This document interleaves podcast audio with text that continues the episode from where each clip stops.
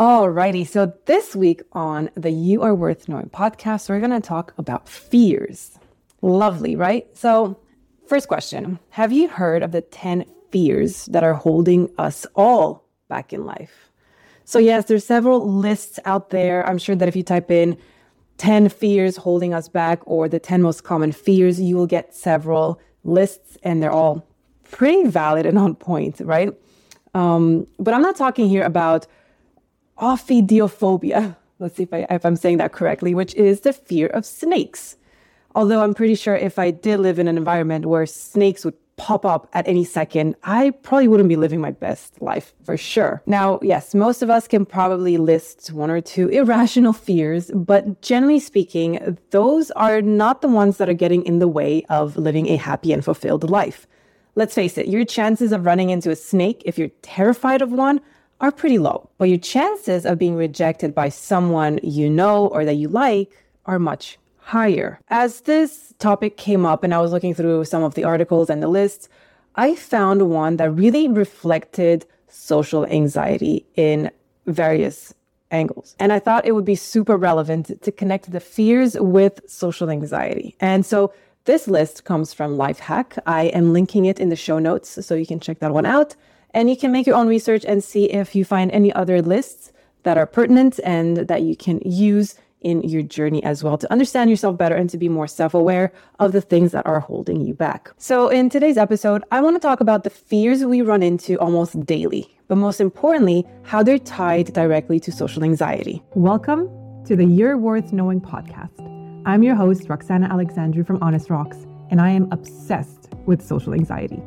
After a decade of trying to figure out how to manage it on my own, I'm on a mission now to share every little insight I've gained along the way Every week, we'll get just a little bit closer to unraveling the mystery of it so you can live the best version of yourself because you are worth knowing. Because as you'll see, these are the fears that are steadily chipping away at your chance to live your best life. If you pay too much attention to these fears and take them to heart, the way that we do with irrational phobias, then you're only screwing yourself over. Now, as I was going through these fears, I realized that for the majority of the non socially anxious people, they might run into one or two of these major fears once in a while. But if you have social anxiety, you're literally facing any of these universal fears at any given moment in time.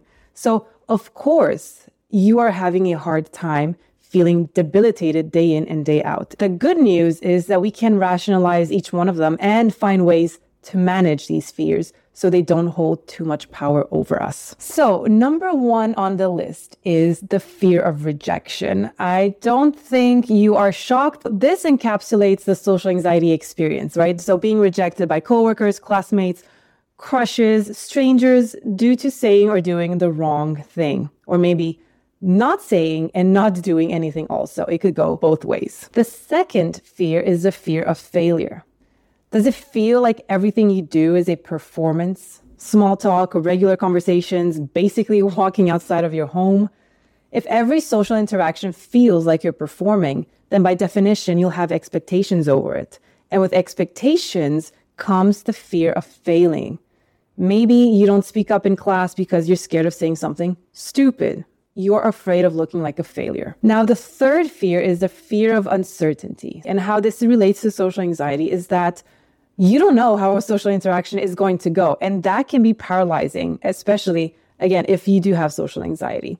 You might overanalyze all the potential outcomes or avoid situations where you can't predict the social dynamics, such as who will be there, what they will talk about, whether there will be conflict, so on and so forth. So you might say no to an unfamiliar event or place because you're not sure how to navigate the social setting. Number four is the fear of loneliness. So the desire to connect with others is innate, it's within us. But the fear of doing so and being pushed away because of X, Y, and Z can trigger your social anxiety. You might want to join an after school club or the gym at work, but you don't because you're scared of the feelings that might come up and the realizations you might have if you do end up being by yourself and everyone else isn't, right? Maybe there are inner cliques that are already made and you don't feel maybe welcomed to join them that fear of loneliness can really take over. Number five, the fear of being judged. So, this one is the most direct fear associated with social anxiety.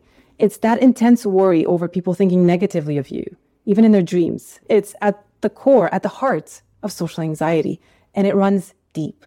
You might even feel self conscious about eating in public because you're worried others will judge you on what you eat, how you eat it, and why you choose to eat what you eat. And this can really show up in absolutely any situation in your in your life, making you just feel defeated from the get-go. Number 6, the fear of change. Change. Period. Do I need to add more to this? Listen, no matter how often you're going to hear that the only constant in life is change, it won't ever lessen the impact of it because change brings out social anxiety as you have to readjust to everything in your environment new neighbors, new coworkers, new job, new dentist, new relationship, whatever the case may be. Number seven, the fear of loss of freedom. We can make any fear kind of related to social anxiety. And this one is no different. So, have you ever been to a party where you didn't take your car and you carpooled? And then your social anxiety kicked in while you were at that said party and you felt trapped, unable to leave freely on your own? Or maybe your parents forced you to talk to your extended family and be social at family gatherings. That's taking away your agency. So when you know you're going to end up in a situation like that, you might feel the fear of losing your freedom, which in turn could trigger your social anxiety because all you want to do is get out of there, but you know that you have to participate, making it extremely difficult to be present thus enhancing your social anxiety. Number eight, fear of inadequacy. This is tied to the fear of being judged. So it's this feeling of feeling less than or not good enough in social situations. And it's a common worry.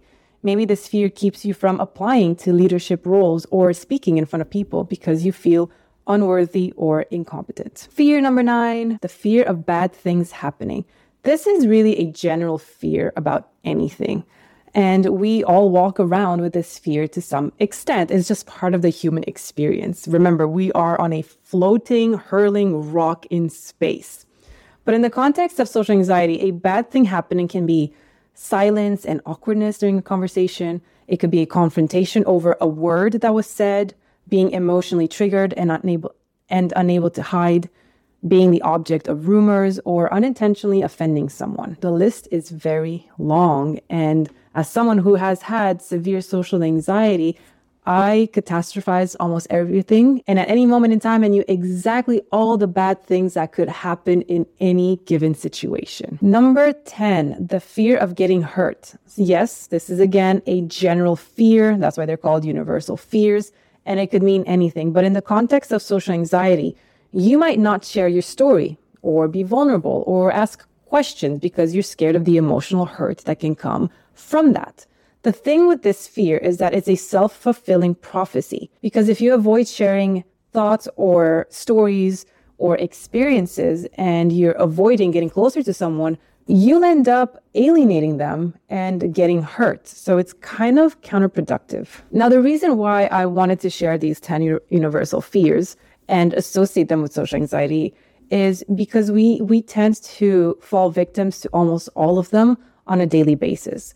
And it's almost inhumane to experience all of these so frequently, right? They can really become a burden and they can really have a huge impact on your life. So if you're able to understand where they're coming from, when they show up, you'll have a better chance at understanding how you can move away from them, how you can manage them, and just not let them interfere with your daily activities, goals, so on and so forth, because they have a sneaky way of seeping into our lives and really taking a hold of our well being, right? So I wanted to really highlight these 10 fears in the context of social anxiety, which really explains why, for many, many people with social anxiety, it can be really pronounced and intense because there is that underlying fear associated with it. So I just wanted to share that. So don't beat yourself up if you feel like your social anxiety is really getting in the way in, in so many aspects of your life, because there, there's a reason why, right? That social anxiety comes attached with many, many things, ultimately boils down to toxic shame, which is something that needs to be deconstructed and understood. But that's again your journey to figure out how to do that. I'm just here to give you new insights, feed you information, strategies, so on and so forth. But the work has to be done on your end. I hope this was an insightful episode for you and that you have a couple of takeaways. You can always reach me at rocks at honest rocks or on any social media platform under the username honest rocks. Until next week, bye.